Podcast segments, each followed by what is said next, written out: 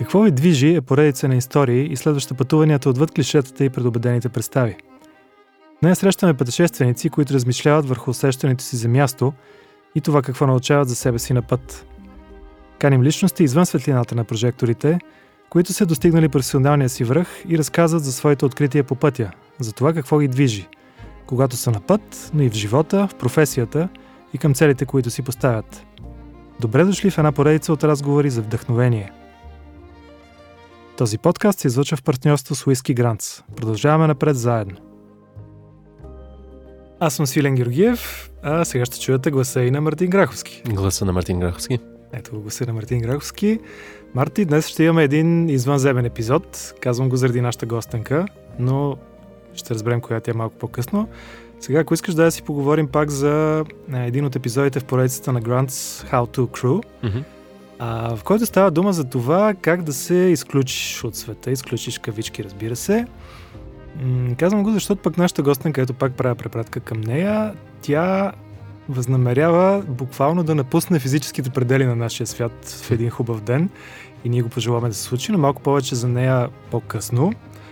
А в този епизод, за който загаднах на, на Grants, става дума за това, че м- сякаш ние дори когато си почиваме, мозъка ни винаги мисли за работа, винаги е ангажиран с нещо и никога всъщност не можем наистина да се изключим от, от света. А, дори когато се опитваме да съзнателно да го направим, телефона ни ще ни звънне или нещо друго ще се случи и, и никога не постигаме този вътрешен мир, ако щеш.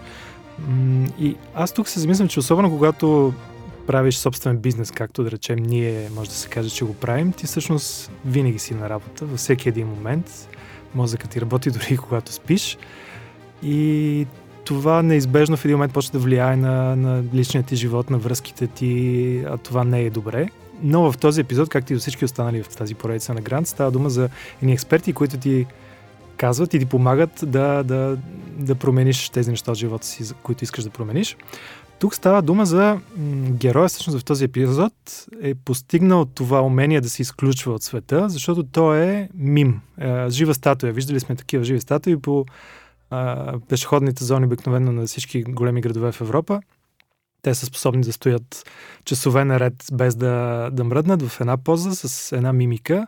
А този човек, той е португалец, той е поставил световен рекорд, като е стоял неподвижен в продължение на 15 часа, 2 минути и 55 секунди аз не мога да си представя как го е постигнал, но какво мислиш за, за този епизод и въобще за темата с изключването и това да си насаме с себе си, може би. Мисля, че а, истината е точно това, което ти каза преди малко. И това, което всъщност май а, главната героиня в серията всъщност каза в един момент, че седи някъде и може за малко, да кажем, да е, да е изцяло в, да кажем, някакъв разговор или в среща с приятели, а момента, когато извън телефона, вече завърша на работа. И това, което ти каза, че имайки собствен бизнес, е това едно от най- най-трудните неща, а, точно в това отношение, че просто няма изключване и това е нещо, което даже аз на, нали, на 28 години, това е нещо, което много ме притеснява лично, защото нали, аз може би още повече съм израснал в един етап, където телефоните са станали толкова главна част от абсолютно всичко, което се прави и в работна сфера, и в не, че просто а, имат и тази допъл... този допълнителен прак, че дали ще е в работа, дали ще е в личния ми живот, всичките ми приятели на моите години, това е начина ни на комуникиране, това е начинът по който въобще нещо се случва. Така че това е нещо, което е много постоянен въпрос за мен е определено това изключване и някакси винаги ми е много странно, когато започвам да чета, че има, например, да кажем, някакви хижи или купони или каквото и да е, които са без Wi-Fi, без телефони, без нищо, че сме стигнали до този етап, където наистина трябва да търсиме някакво място, където знаем, че да е предназначено за точно е тази цел да изключиме, а не може ние самите да го форсираме това да се случи по някакъв начин. Или поне толкова много да го искаме, че да се случи естествено. И тя, главната героиня там в серията, казва в един момент, че качвайки се горе в планината, в природата, тази връзка между природата и нея, осъзна, че е, това е начинът и да изключи. Нали, явно, може би не е имал много силна връзка до този момент с природата, не знам, но мисля, че това е, може би, най- базовия и най-главният начин, по който абсолютно всеки човек дължи на себе си ако няма връзка до този етап с природата, ако няма изграден навик да излиза от града, да излиза от където и да е където живее и да, и да отиде малко в гората, в планината и така нататък, ако няма това изграден като навик, всеки човек дължи на себе си да го прави това. Защото това е единствения ни естествен начин, имам чувство днешния ни, по който може да изключиме. Това е, то, то, то, то няма друго. Всичко друго е нещо до някаква степен изкуствено създано с целта да ни даде повод да изключиме. Дали това ще бъде медитация, йога, класове и така. Всичко това са неща, които слагаш в графиката и си кажеш, окей, добре, е сега отивам на този клас, това означава, че тук ще медитирам, ще се изключа, ще мога нали, да се чувствам малко по-добре след това. Но природата е единствено нещо, което им чувство, че се случва по естествен начин и където ти никога не знаеш какво ще получиш от това. Нали? Винаги имаш някаква представа, че малко ще си по-спокоен, но накрая тръгваш от, например, някаква горска пътека или каквото и да изкачаш пага в колата ти си, и ти винаги си взел толкова повече, отколкото си очаквал от това. Колкото и да, да мислиш, че знаеш какво ще се случи първа. Така че за мен това ми беше най-важното нещо, може би в серията. И това, което смятам, че е ключово въобще в този разговор днешен ни за как може да изключим. И слава Богу, ние тук имаме късмет, че живейки в София, за всичките други нали, негативни неща в този град, поне имаме наблизо Витоша и това е нещо, което е, може би най-ценното нещо, което е около нас. Природата определено помага в това желание за изключване, но има още една още по-крайна крачка, която може да се направи. Всъщност тя е свързана с нашия днешен гост, така че е време да я представя. Тя има мечта да стъпи на Марс. Родена е Златна Добруджа в Добрич. Пътя и към звездите започва след като посещава два космически лагера на НАСА. А днес, вече на 20 години, е част от програмата, която обучава и сертифицира кандидат-астронавти за участие в суборбитален полет. Тя иска да бъде част от екипажа, който ще изпълни мисия до червената планета. Освен това има публикувана книга, още когато е на 14 годишна възраст, носител на много литературни и научни награди. Интересува се от музика, танцувала е модерен балет, занимава се с доброволчество, но космоса е това, което, което е привлича неудържимо и иска да посвети живота си на него. Представяме ви Татьяна Иванова. Благодарим, че си наш гост. Хай! Благодаря за поканата. И сега тук, Марти, аз трябва да си извиня на теб, защото мисля да ти открадна един традиционен въпрос, който ти винаги задаваш. Обаче много ми е любопитно да попитам Таня, всъщност този твой път към звездите, кога започна още в детството ли? Ако можеш да ни върнеш към някакъв конкретен момент, ако е имало такъв, в който тази мъчта се появи за теб и ти реши да я преследваш? Въпрос, на който съм отговаряла много пъти, но реално днес се замислих, че като бях малка, дядо ми преди да починем беше обещал да ме качи на селскостопански самолет, защото много исках да летя. Така и не ме качи, но по-нататък пък а, започнах да се интересувам от а, торнадота и големите бури, които а, съществуват в а, Съединените Американски щати. И реално ми беше мечта някой ден да а, стана част от а, екип, тези торнадо чейзърс, които са известни mm-hmm. в а, САЩ. А, започнах да гледам супер много филми за нали, торнадота и така стана, че разбрах, че метеорология е в същата катедра като астрофизика. Там започнах да наблягам на физиката в училище и то постепенно се дойде, като бях на 15, това с космоса. Но реално в по-ранна детска възраст винаги ми е било интересно да гледам звездите, метеорите, персеидите август месец, но никога не съм смислила, че ще стана, нали, че ще искам да стана космонавт. Това между другото с Tornado Hunters е нещо, което и, и аз бях много запален по това. Спомня като малък тези торнадота ми бяха едни от най- Хем беше изключително страх, хем исках много някой ден да ги видя да. отблизо и да, ги, да усета тази мощност и въобще тази сила. А, мой въпрос, всъщност, пак свързан с детството ти е малко по-различен, защото а, виждайки, разбира се, че се занимаваш и с писане, и с музика, това са неща, които мене също много са ме влечали като малък и това ми е било, може би, цел даже в някакъв етап в живота ми, или да съм писател, или да се mm-hmm. занимавам с музика. За как се роди любовта към писане. Това ми е, може би, най- най- най-интересното за мен. За какво си писала, какви са били текстовете, как, как въобще започна това да го правиш? А, доста интересно. Всъщност, а, бях втори клас, когато започнах. Тъкмо се бях научила да пиша и да чета. Реално. Започнах да пиша гатанки. Оттам попаднах в клуб с поетеса. И беше много а, така beneficial, зареждащо, съжалявам, че използвам чуждици, а, защото имахме постоянно срещи с различни български съвременни поети и поетеси, което нали, в а, училищната програма не, не са включени, учим доста стара литература, а, но реално много пишех за любов и все още пиша за любов. А, и повечето конкурси, които съм печелила, са на такива по-патриотични теми, свързани с а, националната принадлежност. А, доста често съм писала по поставен а, въпрос, но реално доста бързо си открих а, своя собствен стил. А, нали, писала съм и разкази и така нататък, но когато бях на 14, издадох първата си стихосбирка и реално там има една градация. Започвам с по-бебешки, така да кажа, стихотворения. Извършвам с най-мъдрите нали, в тези, които може да се види къде е израстването ми.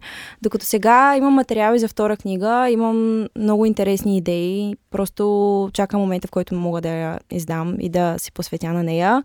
А, и много често пиша за човешкото съществуване, какъв е смисъл на живота реално, границата между живота и смъртта, не знам защо, просто тези теми много ме вълнуват.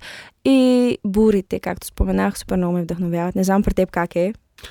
Ами при мен е по-скоро, аз да, беше, беше някакъв баланс от неща. Аз много обичах да пиша за за митология, например, за някакви легенди, за фантазии, за такива неща, които с времето, защото аз както тебе започнах, може би, е втори, трети клас да пиша, тогава това много ме влечеше, но с времето повече и повече започна да пиша за неща, които тогава ми бяха някакви такива променящи целия ми живот, е, когато започна да пиша поезия, нали, в кавички. Mm-hmm.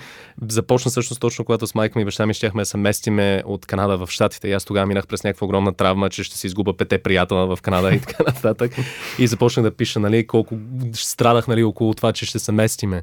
А, така че това беше напоследък, за съжаление, пиша по-малко и по-малко. Много, много ми се връща към това, но музата около писането е нещо много сложно. И аз ще да кажа при тебе, какво те вдъхновява всъщност да пишеш, защото спомена някои теми, но как да. идва желанието да пишеш с тях? Ще дам няколко примера. Много често, ако искам да кажа нещо на някого, но не усещам, че моментът е правилен или просто все още нали, не мога да се изразя правилно. А, пиша стихотворения, които споделям след това, евентуално.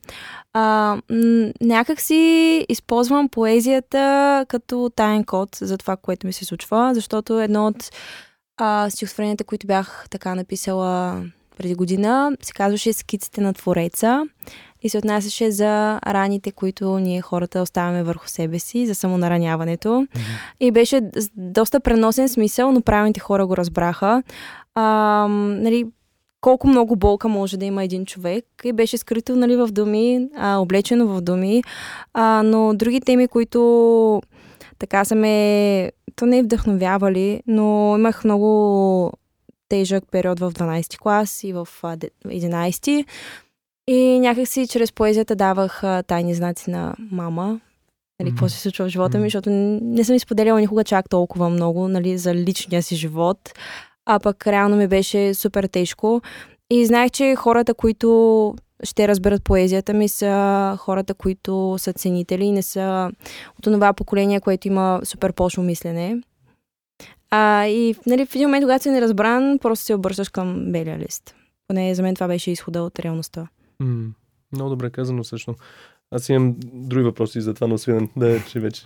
Не, аз си мисля, че всъщност, когато творим, в крайна сметка го правим за себе си, винаги. Mm-hmm. Тоест искаме нещо да, да спасим в себе си или да, да изразим нещо, което иначе не си позволяваме да изразим по друг начин. И, а пък когато това нещо стига до много хора и, и ги докосва, то няма как да не ги докосне, когато е искрено и, и лично. Да. Прозвуча като едно телевизионно предаване. Но да, така че напълно те разбирам. А, музиката предполагам, че е също вид изразяване да. за теб.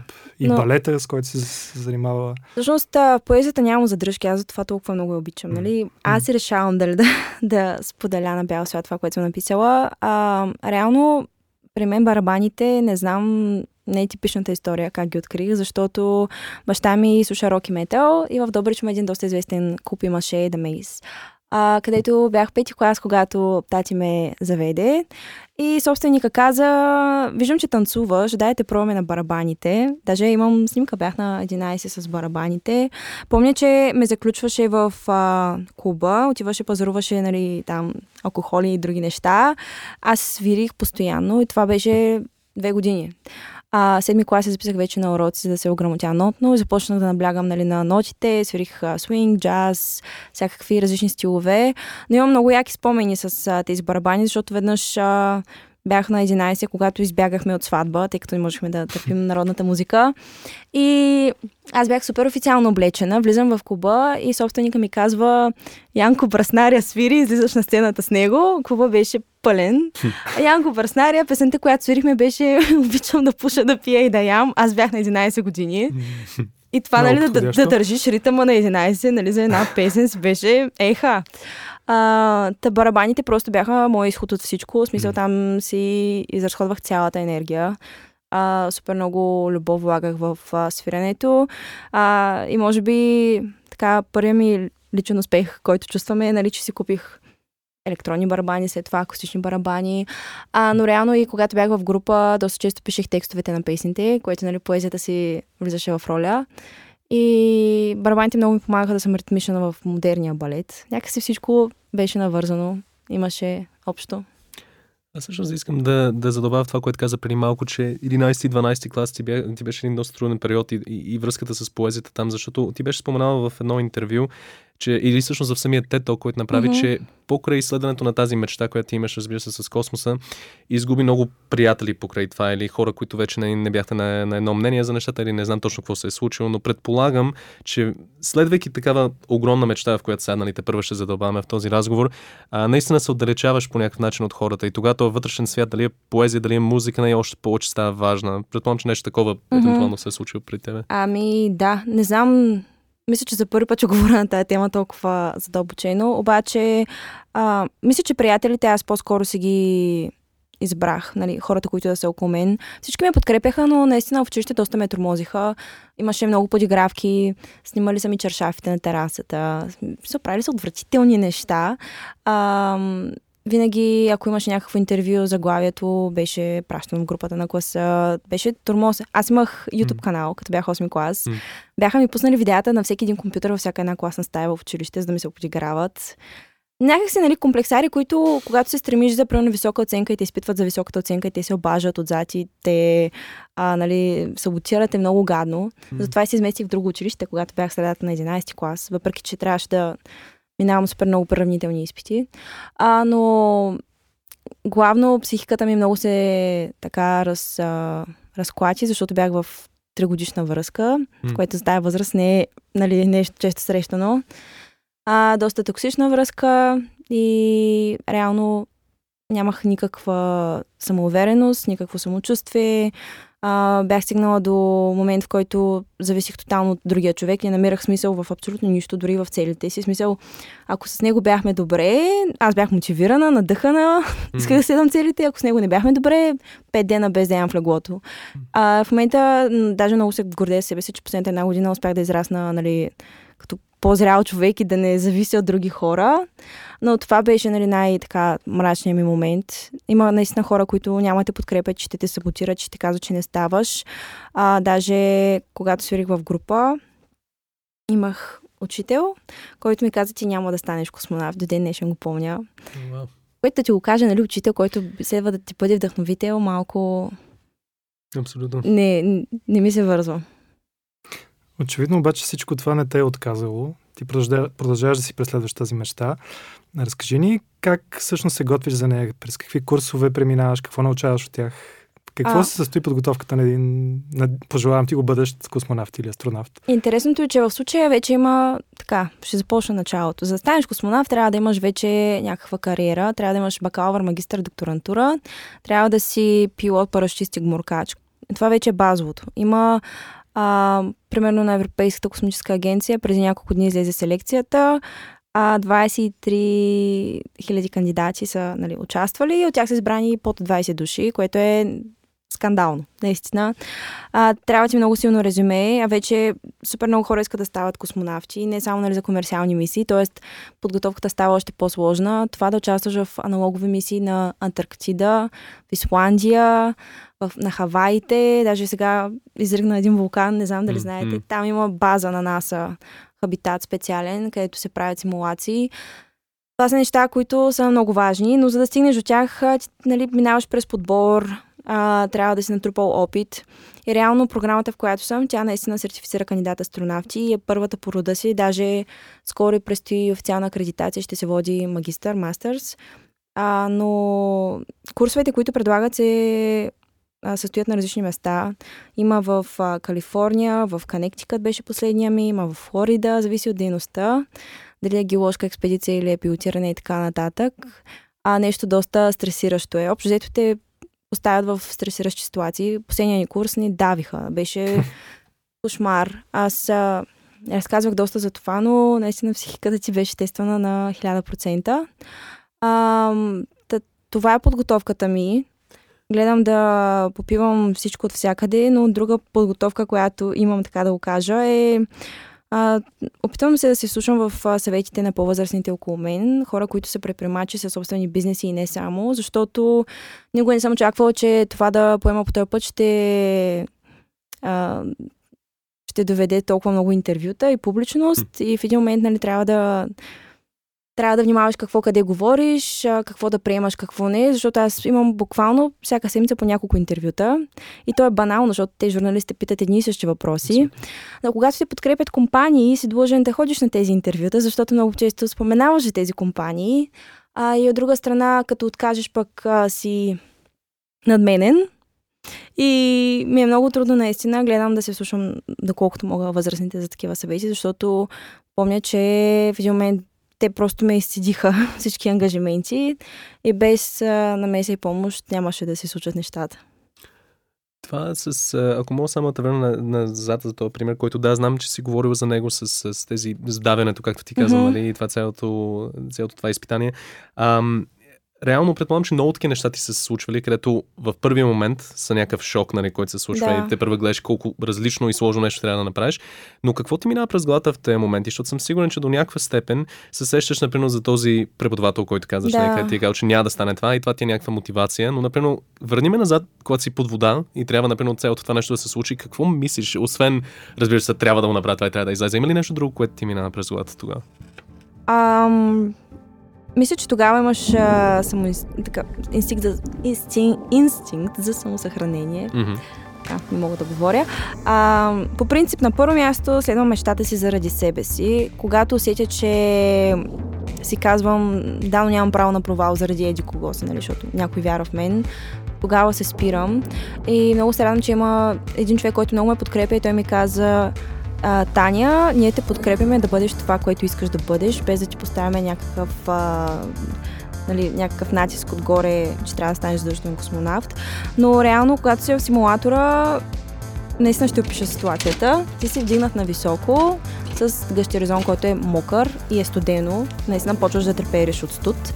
Включват а, сирени, включват пушек, изгасят светлините, носят се пълни с хлор, което е отвратително, защото ти го правиш цял ден а, нали, завързани са с колан и просто пускат супер рязко модула на хеликоптера, всичко започва да се наводнява и те бършат главата надолу, понякога не.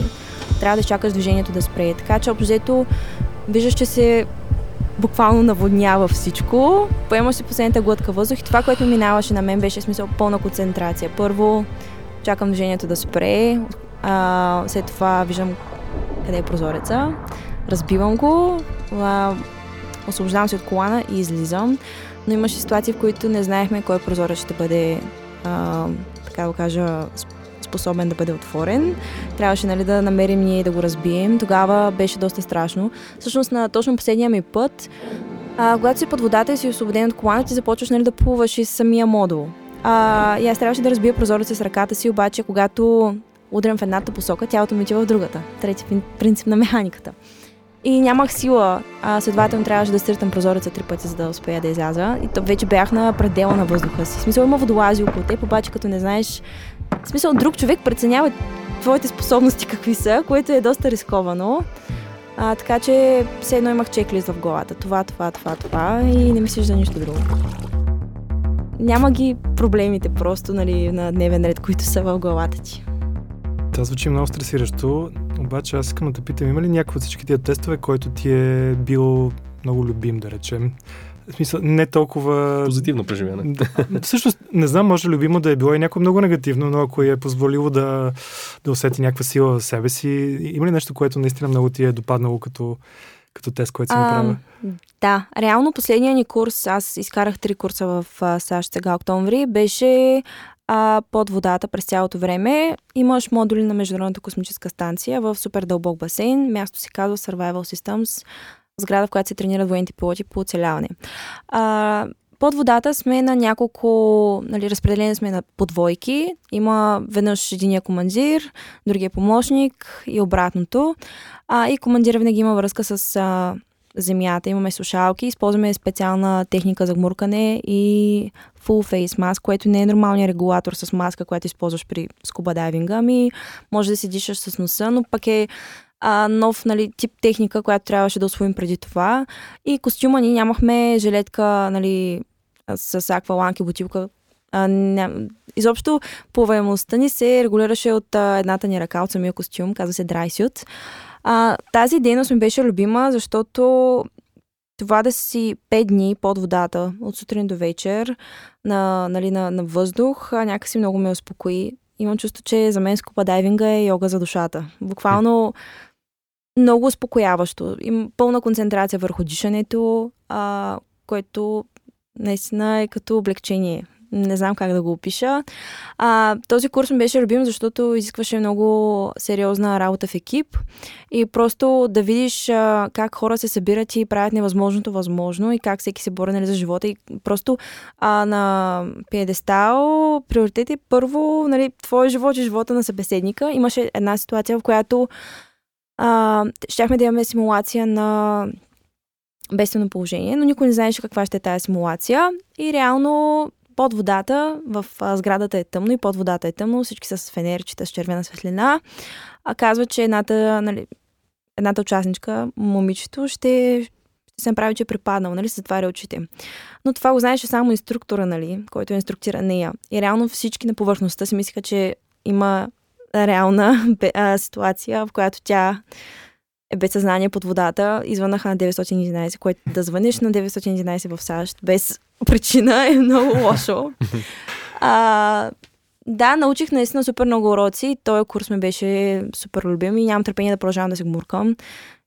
Да, да, ми е любопитно, защото ти спомена, а, мисля, че сега съм забрал къде го чух, но спомена за това, че, например, други хора, които трябваше да минат през тези симулации, mm-hmm. някои хора наистина психически им беше много трудно и не можаха да го превъзмогнат и много се предсняваха, или, например, това специално с подводното, това вече нали, е тотално друго нещо. А, какви са другите хора около тебе в тези моменти? Смисъл, те откъде идват, а, с какви амбиции са, интересно ми, е, защото се събирате все пак много такава интересна група хора. Доста. Къде са тези хора? Всъщност, а, за да участваме в този курс, трябваше да сме лицензирани съм водолаз. А, момичето, за което говоря, тя е на 30 няколко години, но има страх от давене.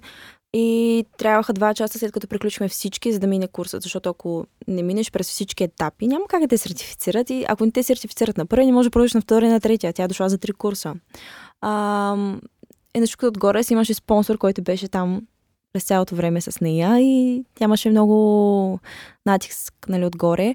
А, хората, които бяха там, едно от момичетата, аз доста съм го споменавала, но тя е номинирана за Нобелова награда за мир и е жена на годината за 2022.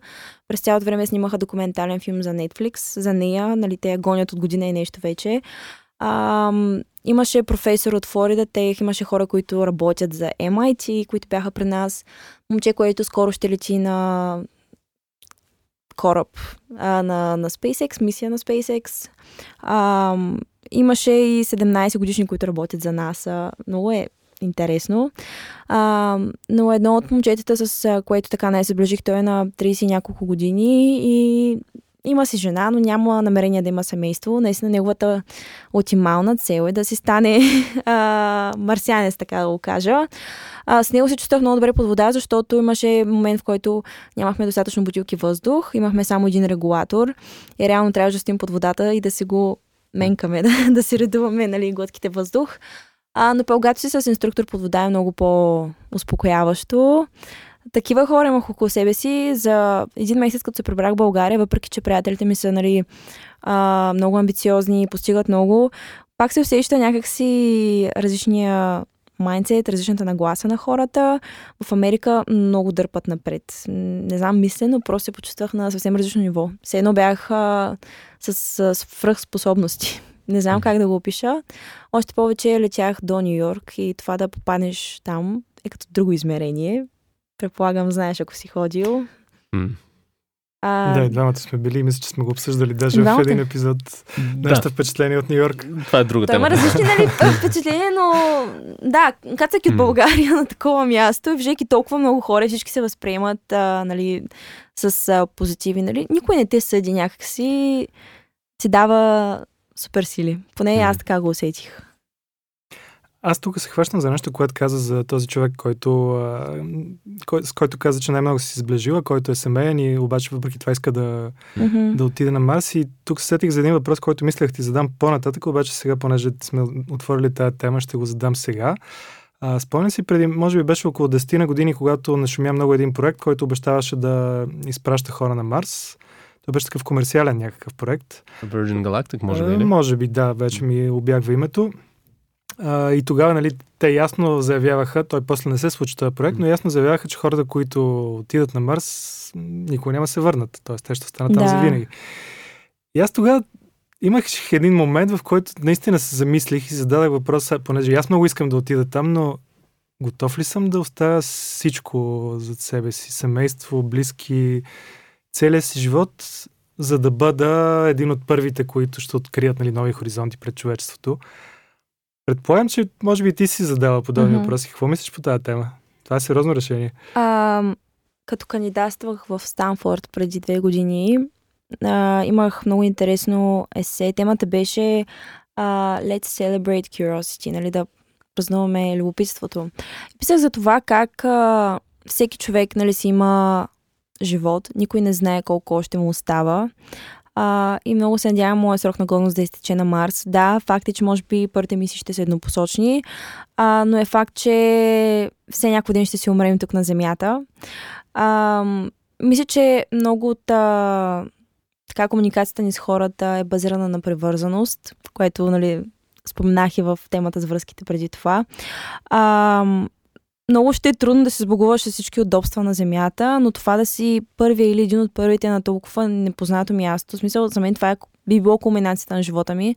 Още повече около мен така се случва, че умират хора и понякога напоследък доста вс- все по-млади а, хора нали, губя около себе си и си давам сметка как наистина нищо ни не е писано и как почти никой не живее на, на 100% както трябва. Всеки оставя всичко за утре, никой не споделя, никой не, не казва. Мама много пъти ми е задавала въпроса, нали, ще имам ли внуци. а, но реално вярвам, че може би като стана на 30 няколко години, тогава ще има колонизация на Марс. Да, страх ме, е, защото не знам какво да очаквам. Едва ли ще ме изберат. Много се надявам, ако има такава мисля, да кандидатствам. Но аз съм от хората, които биха рискували всичко, защото веднъж живееш. Че е изключително вдъхновяващо това, което казваш и въпреки, че разбира се, нито един човек в тази стая нали, няма тези амбиции, които имаш във връзка с космоса, нали, може наистина много да се препознаеме в това, даже в различните ни сфери. А, аз мисля, че космоса е много интересно нещо, защото има много професии около нас. И аз, например, Мгм. когато гледам много хора и това, което работят, ми е трудно да си представя нали, себе си е в тази позиция с този страст, който имат за това дарено нещо. Дали ще бъде за бизнес, дали ще бъде за нещо друго, няма значение. Но някакси мога да се дистанцираш от много различни професии и да си кажеш, това не е за мен. Но някакси космоса и това желание да видиш нали, света от високо, да видиш всичко за колко е малко и нищожно, нали, е, е това усещане нещо, което мисля, че всички могат, да, могат малко или много да го усетят това и да си представят, да, ако имах шанса да направя нещо такова, би го направил. А, въпросът ми е това всъщност ти, когато се връщаш в България и когато говориш на твоите приятели за това и така нататък, намираш ли думите, нали, как, как, как въобще Не. говориш за това, защото това е сложно нещо за което Даже да се... след а, всяко интервю или в- и в момента, буквално преди малко си го мислих как а, речника не е толкова богат да опиша това, което чувствам. Ам, реално, да, има много хора, които си имат различни професии. Интересен факт е, че вече ще има и психолози, и лекари, и фотографи, какво ли не е в космоса. Ам, за мен е нещо вау, може би защото когато бях малка, гледах едно шоу, което интересен факт даваха точно вечерта преди да замина на първия ми Space Camp. А, за едно момиче, момичето от 21 век, което живее на станция извън Земята, нали, в космоса. А, някакси, като си пусна космически такива бекграунд звуци а, и ги усиля и просто затворя очите и си представя как бих се чувствала, наистина е неописуемо. Предполагам, на всеки му се е случвало. А, и всички тези филми, които виждаме и ни показват космоса по супер интересен начин, а, някакси ме кара да настръхна. Но пък от друга страна знам, че има и доста страшни неща, има доста хард подготовка за да стигне до там, има едни а, претегляния, в смисъл 5, 5G, 6G, неща, които не всеки човек би изтърпял, докато стигне до нулевата гравитация. Не знам, мен ме кара да настръхвам, що ме кара да настръхвам, значи моето нещо. Отделно, всеки ден се събуждам с една и съща мисъл. Нали, кога ще дойде момента. Така че, как, как да го зарежа? Не става просто. Много И- добре казано, щом те кара да настръхваш, тогава твоето нещо. Това е, това е много добре казано, да. Ами, те, повечето неща не могат да се опишат за думи, те трябва да се почувстват. Предполагам, всеки е така. Има хора, които се обичат нали, по-простия начин на живот, такива, които са супер екстремни и обичат да се хвърлят от самолети. Аз съм от втория тип. Много мисля, че е до човека. За всеки си има място. И предполагам, че когато дойде този момент, аз ти го пожелавам да дойде в момента, в който ти си очакваш финалното броене и вече усещаш как ракетата започва да, да трепери поти около тебе. Предполагам, че ще има много страх в този момент, но предполагам, че вълнението ще е много по-голямо. Ами, да, а, нещо, което малко хора осъзнават е, че всъщност астронавти от такава степен са преминали през всяка една ситуация на риск, че за тях не е опасно. Те не се чувстват в нали, опасност. Те изпитват удоволствие, вълнение, разбира се, притеснение. По-скоро на негативната мисъл, която ще имаме, някой ден ще свърши. А, тъй като аз съм от хората, които още докато изживяват някакъв щастлив момент, вече са тъжни, защото знаят, че ще дойде края. И като имаш цел и я гониш винаги някакси супер фокусиран, а, ако мине момента, нали, в който се върна от космоса, може би в момента още не съм намерила главната ми цел след това, нали, някой ден се случи. Ако се върна на Земята и нямам цел, просто ще се разхождам безцелно и няма да ми е яко. С много добре те разбирам това, което каза сега тук, що аз даже мисля, че съм го казал това преди на този подкаст, но аз когато се връщах летата в България от Канада и още първия ден, знаеки, че имам най- два месеца напред пред мене тук в България, а, война ми, когато ме караше, например, до някакъв приятел да се видя с него и тя ме пита, нали, как съм сега, вълнувам ли се? И аз си казах, не, не, не, тъжно ми е. Тя вика, защо ти е тъжно? Аз защото знам, че и сега ще свърши лятото и все всичко ще мине. Така че това, което ти каза, много Да. се препознавам. Но това, което ще я те питам, а, ти спомена още в самото начало, разбираш, че има огромен интерес към това хора да стават астронавти. Сега разбираш, когато гледаме числата за хора, които са Мгм. кандидатствали. Но извън това, започва да става и много по-достъпно, като че ли в близко бъдеще, комерциалните полети до космоса. И когато Да. виждаме, нали, какви... Например, даже преди една седмица попаднах на един ютубър, който следа, който му дадоха шанса нали, да отиде до, до, до космоса, да направи този много кратък полет, разбира се, и след това да кацнат. А, какво мислиш за всичко това? Защото, разбира се, ти полагаш толкова много усилия нали, да, да постигнеш това, което в момента правиш. От друга страна, пък скоро има шанса това да стане комерциално и много хора да имат достъп до това. Какво, какво смяташ за цялото това нещо? Разбира се, А, говорим за различни полети, нали? То е да, едно, то е кратко, да, но- точно. Аз искам да мина през трудната подготовка. Не бих отказала и комерциален полет, нали, защото точно не знам колко живот имам, а искам да видя Земята, най-малкото от космоса. А, мисля, че наскоро даже имаше такъв спор дали хората, които са били за в космоса за малко на комерциален полет трябва да се считат за астронавти, нали, какъв, каква ще е дефиницията на тази дума. А, но ако Мъск го нямаше, в момента нямаше да има полети до космоса най-вероятно, защото в момента много често използват вече ракетите на SpaceX. А, ако хора като Ричард Брансън и Джеф Безос нали, също не съществуваха, не мисля, че НАСА ще има толкова голям а, прогрес и в крайна сметка това човечеството да се развива, малко или много е провокирано от състезателния дух, според мен. Нито SpaceX, нито Blue Origin, нито Virgin Galaxy шаха да са толкова напред в момента, ако не се бяха конкурирали по един или друг начин.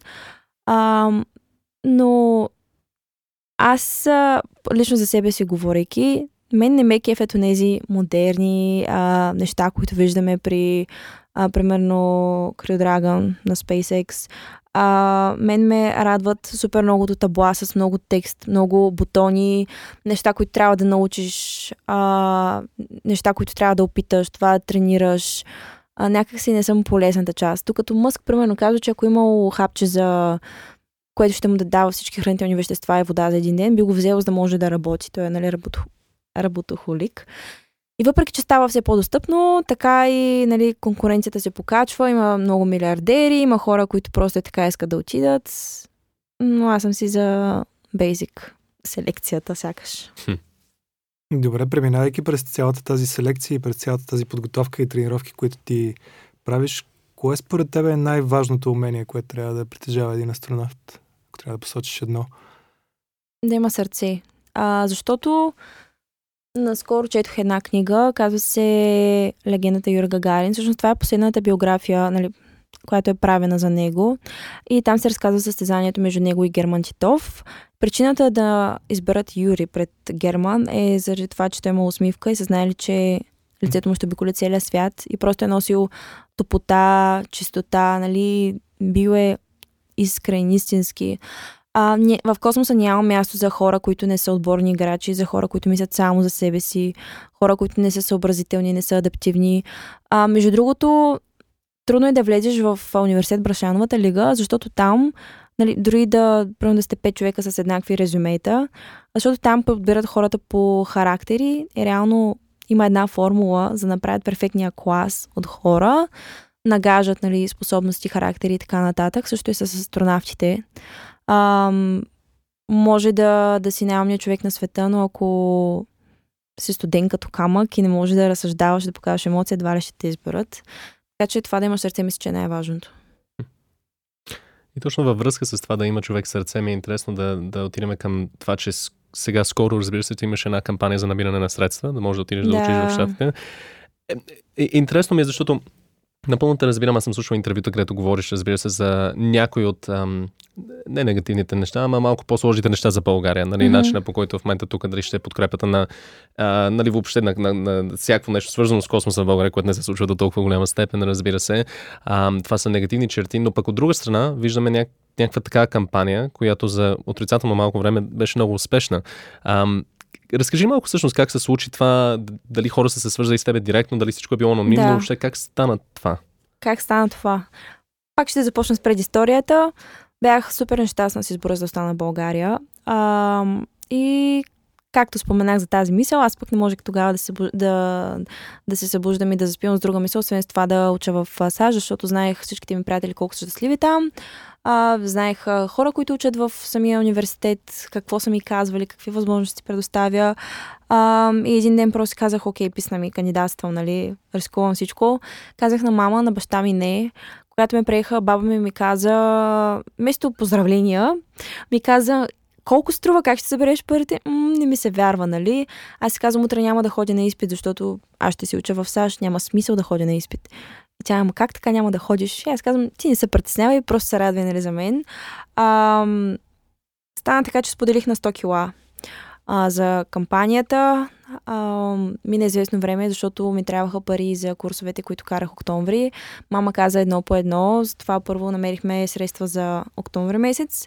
И казах, че като се пребера, тези два месеца ще ги посветя на това да си намеря средства. Имах супер много варианти. А, но реално покрай 100 кила се запознах с а, Катрин. Катрин работи за квартал Фуд Парк, където правихме събития за деца. И оттам а, шефовете, собствениците разбраха момчетата и се събраха на една среща, бях там, нали, където бяхме с PR инвеститори, обсъждахме всички възможни ситуации, изходи, последици.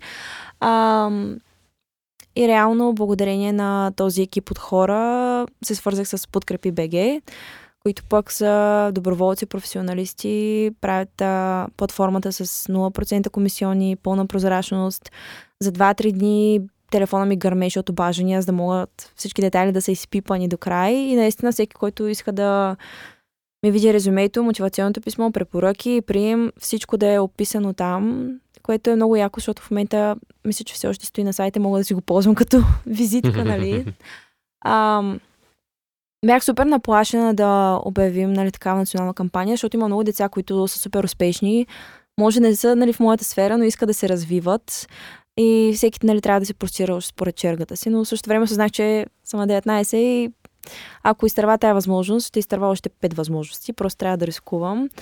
А, имаше наистина много добри хора, имаше и много хейт, който прочетох но факта, че постоянно получавах имейли, не не можех да насмогна да отговарям на коментари, ми показа колко добри хора има и как. Имаше хора, които даряваха един лев. Ето, м- може да значи, нали, няма възможност да те подкрепя повече, но искам да знаеш, че те подкрепям. В смисъл, давам за тази кауза и аз го оценявам супер много. Имаше дарение от частно лице от 30 000 лева. Успях да се запозная с този човек. Нали, бях възхитена от срещата ни.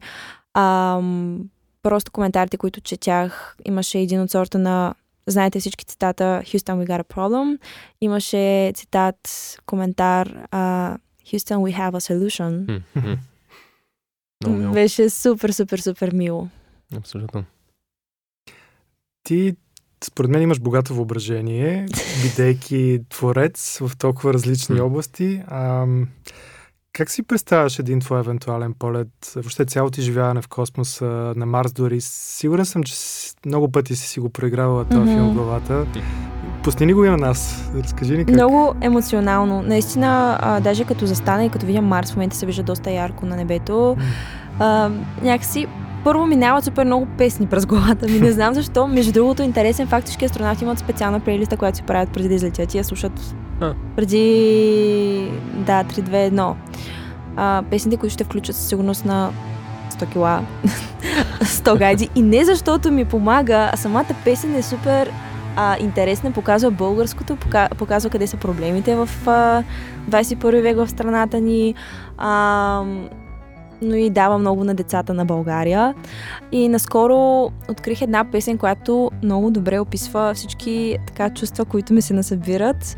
Казва се Фриз. А, може да се пуснете след това и поздравявам всички слушатели на този подкаст тази песен. Много красива песен. Ам, вау, ами не знам, може би като излетя няма да осъзнавам какво ми се случва. Най-вероятно никога няма да осъзная, ако ми се случи нали, какво ми се случва реално. Ам, ако съм на Марс, ще, ще е страшно заради радиацията. А, не си го представям така като по филмите. Не знам, наистина не знам как да си го представя. Когато съм пътувала в а, чужбина до Китай, до САЩ, като се върна, все едно е било сън. Наистина.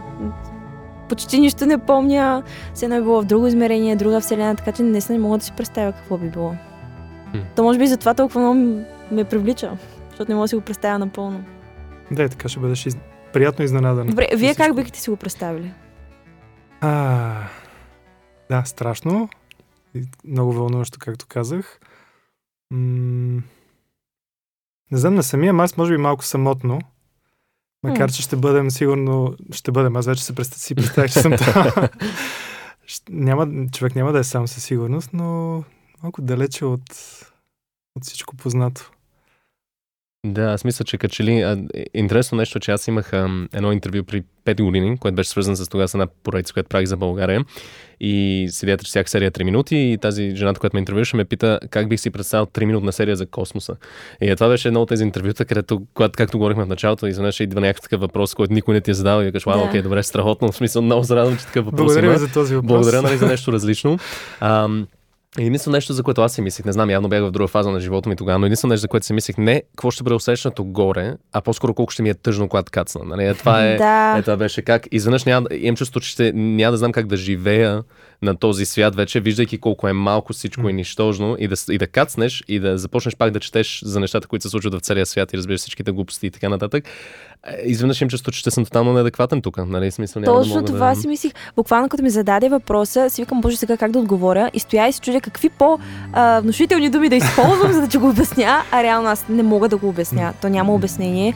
Другото нещо е, а, Мартин, ти си пътувал супер много и предполагам си оценил красотата на Земята. Нещата, които най-вероятно бих си мислила са точно това, колко а, каква сътворителка е майката Земя и не само и Вселената като цяло. А, може би една от главните причини да искам да отида на Марс е за- заради всичките каньони, заради това, че не знам дали знаете, но най-голямата а, планина с най-високия връх се намира там. Мисля, че А, беше над 20 км висока, нещо такова. Много- Тоест, три пъти по-висока от Еверест. да, и отделно има връзка с нашата планина тук, Олимп, в Гърция, заради магнитното поле, което на доста места го пишат. А, не знам дали знаете, че в Гърция на, има части, където има баири и автобуса вместо да тръгва надолу, тръгва нагоре. Някак, някъде бях чела, че всъщност да, това е връзката между Марс и тая планина. Така че това са причините, може би, поради които бих искала да отида и така си го представям, че ще стоя и ще съм с отворена уста. Мен ми е любопитно, а, защото опитвам да се върна назад, нали, не, не, че толкова голяма разлика имаме нали, във възрастта и така нататък, но опитвам да се върна назад, когато бях на твоите години, какво ми минаваше през главата. И тогава, разбира се, супер много неща ми се случвали, но не, не въобще близо до това, което ти в момента изпитваш. във всичкия този нали, хаос, не го имам пред в лош смисъл, разбира се, Мгм. нали, просто всички те неща, които ти се случват и пътувания, и срещи, и интервюта, и въобще сега те първа, че започва нова фаза в живота ти, което ще бъде супер интересно. Де- Имаш ли време всъщност да седнеш и да осъзнаеш какво се случва, или просто е от един момент на втори, Да, на трети е така? Да, не, не осъзнавам. Днес ми зададоха въпроса, нали, как се почувства като се събраха средствата? Аз още не съм се зарадвала, защото, защо- защото моята глава е леле, утре имам да свърша това, това, това и това. Срок за виза, срок за този документ, срок за този документ. Нали, не искам да разочаровам никого. Пишат ми хиляда души. Боже, забравих да звъна на еди кого, след отговоря на този.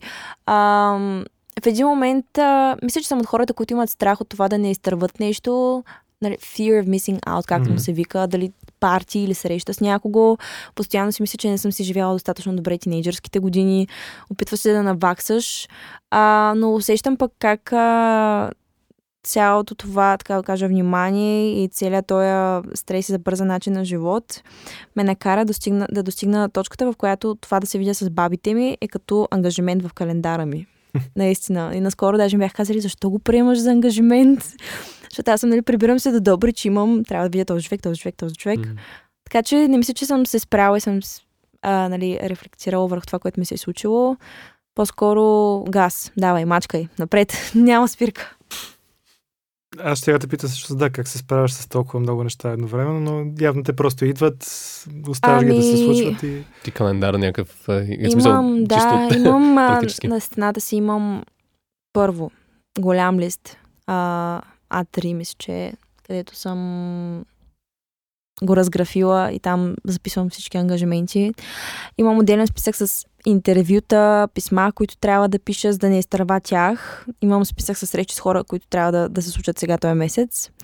А, имам нали, други някакви си графици, но да, използвам календари, използвам аларми. А, използвам напомнения от мама много често. А, трудно ми е да насмогвам. Буквално няколко човека вече ми казаха, че трябва да се взема пиар или менеджер, който да ми помага, защото то не е даже до това да ти разпределя ангажиментите и да дава интервюта вместо теб, а да ти дава адекватни съвети, кое как. Защото а, журналистите са хиени, наистина са хиени и те изцежат максимално много. А, преиначават, преувеличават и е много трудно да, да постигнеш консенсус, нали, разбиране с тях. А, и когато казах мама, че ми трябва менеджер, тя ми се смява, ама ти да не си известна, нали? Някакви такива неща. ти нормална ли си? Обаче прекара няколко дни с мен покрай TEDx и баба ми също, дето се им, нали, ме хока, защо това, защо онова. И като видяха колко трудно е всъщност как понякога имаш дни, които нямаш време да ядеш, нали, осъзнаваш къде си, М, до, доста ми е трудно. Много, защото аз съм от хората, които не обичат да разочароват. Бих даже казал, че съм people's pleaser. Нали? М.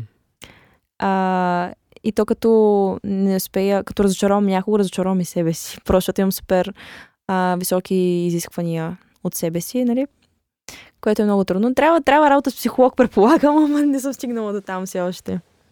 А, много сложно нещо. Това е, смисъл, говоряки от моят личен опит, нали, последните, да кажем, 8 години, да го говорим на и разликата ни във възрастта. Това е нещо, което постоянно, едва ли не всеки ден, всяка седмица трябва да си давам сметка нали, за тези неща и да опитам да се отдалеча от някои неща, да се сближа повече с други, да решавам, че нещо не ми заслужава толкова много от моето внимание, друго пък, Мгм. нали, трябва да отделям повече. И както и ти каза, е стигнал до етап с мен, където за, за роднини, за приятели и такова трябва да ги слагам в календара, просто защото ако не са там и ако Да. нямам някаква нотификация, която да ми излезе, че днес в 8 часа съм казал, че еди, какво ще се правя,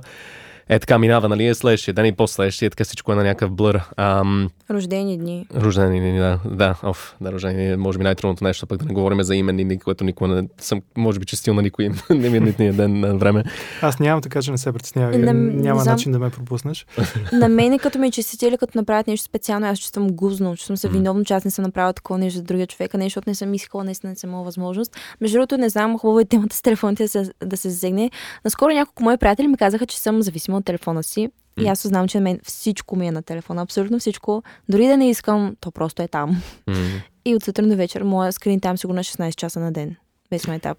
Ама това, защото Това ме кара да се замисли, извинявай, астронавтите не си взимат телефоните със себе си в космоса, нали? Мисля, че някои са ги взимали. А, доколкото знам, имат право, имат си Wi-Fi, имат си ежеседмични срещи с а, семействата и с лекари. А, но той не им трябва, те като си имат неща, Имат си камери, с които снимат.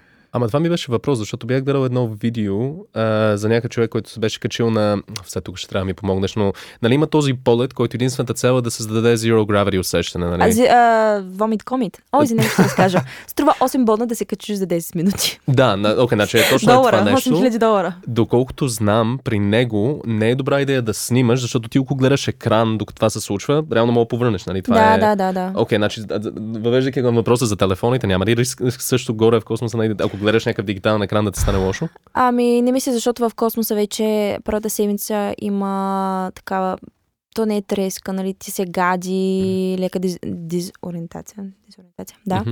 А, но при Vomit Comet това е един специален самолет, който прави няколко параболи и при всяка парабола имаш между 20 и 30 секунди бе- безтегловност и реално когато си в такъв полет, ти не си свикнал с а, средата. М. Вече като си в космоса, си Мгм. свикнал нали, долу-горе. Не мисля, че е такъв проблема. А, повечето хора, които го минават този полет е за забавление, защото имат пари и искат да пробват нещо, което нали, другите не са правили. Но реално хората, които тренират за да станат астронавти, те са преминали през толкова много тренажери, а, които са ги въртели на, нали, на хиляда посоки. Тук въпросът е нали, колко ти е стабилен вестибуларния апарат, колко лошо ти става. На мен отскоро ми става лошо. Между другото, като летяхме в а, самолета за нулева гравитация, силно и слабо претегляне, не ми стана лошо в самолета, докато ме въртяха, ми стана лошо като кацнахме и самолета почна да се нали, котушка на пистата. А, така че мисля, че просто не е за хора с а, проблемен вестибуларен апарат. Мислиш ли, че има много деца, тинейджери, защото ти все пак в тинейджерските си години си започнала по-осъзнато да я преследваш тази мечта, нали? Така Мгм, да, да правиш да. стъпки към нея. Мислиш ли, че има в България още много деца, Има, да. тебе, които да... Всъщност, а, Не знам, клиширано, но какво би им казала, нали? Как да подходят към тази мечта? А, много често не знам какъв съвет да дам, защото всички ме питат, нали, как успяваш. Как успявам, просто не се спирам. Когато имам проблем, го раздробявам и си мисля, окей, как ще го реша този проблем, нали? Пръвно с финансите. А, и в интерес на истината, моята мечта изобщо не е вързана само с космоса. В смисъл, аз за всяко пътуване си търся, нали, а, спонсорства, защото каквото и да си говорим, няма откъде да ги вземем тези пари за тези курсове. Много е трудно, нали, стипендии, грантове и така нататък. А, наскоро ми писа едно момиче, което познавам, което е една година по-малко от мен а, и се е преели в същата програма. Без съмнение, тя си има а, лиценз по гмуркане, супер добър учене. А, и тя имаше същия нали, казус като мен, как да си го финансирам. И аз се опитах да й дам да й предам опита, който имам.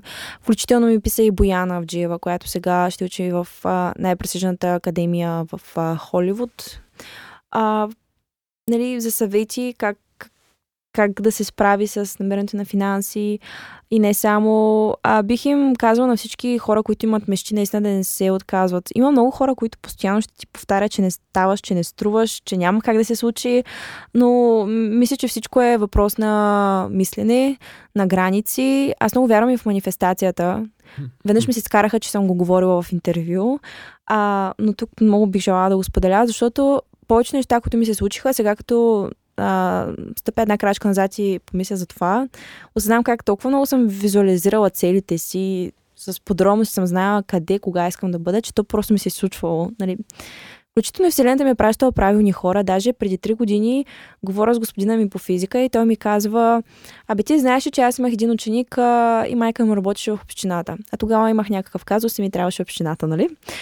И в момента, в който той ми каза това нещо, този въпросен ученик, а, нали, момче е живяло в чужбина, това момче му звъни по телефона и му казва, аз се прибрах в България, тък му идвам към гимназията да се видим. Нали, какъв беше шанса? Просто, на, не знам, да. Така че, И аз много вярвам в манифестацията като цяло. Това е нещо, което просто от един момент нататък толкова много съвпадения има, че просто няма как да не, да не мислиш, че има нещо повече от това. Защото Мгм. това наистина... мом- Колкото повече искаш нещо, толкова повече започваш да забелязваш, че просто има прекалено много съвпадения. лошото е, че ми носи много голямо спокойствие. М. буквално една седмица преди да, нали, да трябва да замина сега октомври, аз нямах сумата за самолетните билети, но бях супер спокойна. Просто знаех, че всичко ще се нареди, всичко ще мине по план. А, нали, знаех колко го искам и колко здраво работя и просто не се отказвам. А, но има много деца, които наистина в, интерес на истината се отказват от мечтите си, защото слушат родителите си.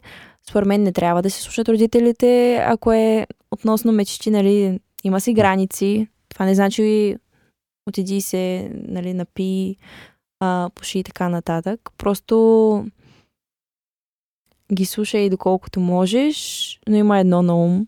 М. И си действай. Добре казано също. Аз това, което ще да задам, а, всъщност може би като последен въпрос от мене, а, връзка малко с това, което Свинен каза, но и сега докато говориш нали, за майка ти я спомена няколко пъти, аз се сещам за моята майка, че като малък тя ми беше споделила една книга, са не мога да името й, ама тя май се казва Петя и Поли пътешествията в космоса, не знам дали някой въобще е чул за това. Тук. звучи много познато, между другото. Не Тя една книга, не знам на колко години е сигурно, може би 60-70 години. Тя е една детска книжка, нали, с рисунки за брат и сестра, които отиват в космоса с една ракета, която са построили в а, къщичката им и така нататък. Е супер сладка книга. Това ми беше първият достъп като малък за какво е космоса като цяло. Те срещат Мгм. с някакви извънземни там на Марс и супер интересна. Но иска да те питам, а, също така, ако искаш да препоръчаш на хората, на слушателите, дали ще е литература, дали ще е филм, Супер. нещо свързано с космоса, какво е това, което на тебе, например, ти е топа. А, не само космос. А, преди няколко години спечелих ваучер и нали, отивам в Хеликон, ще си избирам книга, при което а, виждам една нямаше толкова много текст, имаше картинки, изглеждаше по супер интересен начин. Казва се Тайните, които никой не ти разкри на Алберт Еспиноса. И реално в, а, само секунда, в бейсбола има един термин, казва се волей. Това е когато се ударил топката по перфектен начин и тя лети и е в пиковия си момент. И тази книга те учи как да си майстор на волетата. Как да казваш да, как да казваш не, как хората понякога са подсладени ножици се правят на приятели нали, а, са така манипулативни и токсични. Точите на много а, житейски уроци, затова толкова много я обичам. Преплетена е в супер много нали, а, цитати, няма чак толкова много текст. Това е книга, която ти дава сила, просто променя ти мисленето и тези, нали, този шаблон може да го използва във всеки един аспект, затова я препоръчвам винаги. А, книга, свързана с а, космоса, която много харесвам, е An Astronaut's Guide to Life on Earth. Това е книга на Крис Хетфилд. И той обяснява как е така от малък е нали, започнал и искал да стане космонавт. Разказва за това как са му правили живото спасяваща операция. Разказва за красотата на планета Земя от космоса. Супер интересни истории. До това даже как докато лети на изтребител вътре влиза черна мамба. В смисъл имала черна мамба змия, докато той лети и разбира в, Ала. във въздуха. Ала. Той някъде от Африка ли е излетял? Това стана ли? Не, Откъде? не знам. Наистина много интересни истории. Той даже почти ослепява в космоса. Има TED Talk. Това са двете книги, които бих препоръчала на 1000%. Супер. Супер. Да. Аз тук се сетих, Марти, ти като разказваше за тази книга от детството ти, че аз като бях много малък, а, аз бях много злояд като цяло. И майка ми, А, когато same. се опитваше да ме накара нещо да изяме, единственият начин да ме укроти за малко и да, да, да мога да, така да си фокусира вниманието, беше да ми чете от една книжка, която беше нещо като комикс точно, илю-. Тя се казваше нещо типа на космически пришелци или някаква такава, Аха. но пак беше на космическа тематика. И аз толкова добре я познах тази книга, че ако тя си позволеше да пропусне едно изречение от нея, аз казвам, а, не, не, чакай, чакай, тук е изпусна, тук е... Не е така, трябваше да ми разкажеш и това. Та, съвсем наскоро си открих и ми стана много мило, наистина. Е, сигурно Така че всички сме имали детството си някакви такива космически желания. Ето, това е, според мен, е, може би най-голямата фантазия, която може да, Да. представиш пред едно дете, е да му кажеш, че някъде там горе има нещо друго. Нали? Според мен Да. това е Различно. безспорно. Но всъщност аз много четях поезия и повечето книги, които съм чела, нали, са поетични. Аз отскоро, скоро, скоро 5 години примерно започнах да чета така усилено книги. Преди това не можех да намеря интересна книга. Започвах и оставях. Дори да е била романтична, тинейджърска, нали, доста момичета обичат такива книги. Не, не ми харесваше. Като малка много обичах да чета Роа Дал. Ох, да. А, вещиците имаше една такава книга. Топ, да, беше си те страхотно. Наистина, това беше единствения автор, който успяваше да ми привлече вниманието на 100%. Но като пишеш човек, аз предпочитах да пиша. И да не чета книги. Четях много енциклопедии, статии и така нататък, но отскоро си чета главно научни книги си взимам. Хм. За да мога да уча. Ами Аз мисля, че това може всъщност да въведи всъщност към последния ни въпрос, който с самата тема на този подкаст, на какво ни движи, а, какво всъщност тебе те движи. Имам чувство, че сме говорили за това доста в този разговор, но да се върнем към това. Какво е това нещо, което тебе те движи? Движи ме живота около мен. Така ще го кажа, защото много обичам, много път съм го казала, лошото време, бурите, както казах. А, и това да виждам, че Земята е жива. Виждаме мисълта, че някой ден искам да видя вулкан на живо. А, искам да отида на Антарктида. За сега целите ме движат. Няколко пъти оказах, че ако се пребера от космоса и нямам цел, нищо няма да ме движи най-вероятно. Затова ще кажа, че човек без цел е нищо. Това е моята движеща сила. Супер. Супер финал. Таня, много ти благодарим за вдъхновящия разговор. И аз. И благодарим на всички, които и днес бяха с нас. И за финал, аз бих им пожелал на всички да, да открият своя космос и космоса вътре в себе си. О, много силно.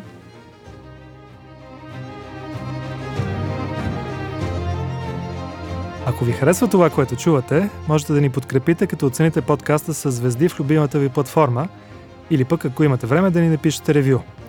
Това ни помага да бъдем по-видими и да стигаме до повече хора. Също така можете да последвате истории и да получавате известия за всеки нов епизод, като натиснете камбанката в профила ни. Ако пък споделите подкаста в социалните мрежи с вашите приятели и познати, това би дало още по-голяма възможност на повече слушатели да разберат за нас. Някой от гостите ни ви е вдъхновил или имате идея за следващ епизод и гост, пишете ни за всичко това на info.inglobo.bg. Можете да ни изпращате и аудиобележки или съобщения в социалните канали на Inglobo. А вас какво ви движи? Този подкаст се излъчва в партньорство с Whisky Grants. Продължаваме напред заедно. InStory е подкаст на Inglobo, печатна и дигитална медия, която работи за един по-интелигентен свят –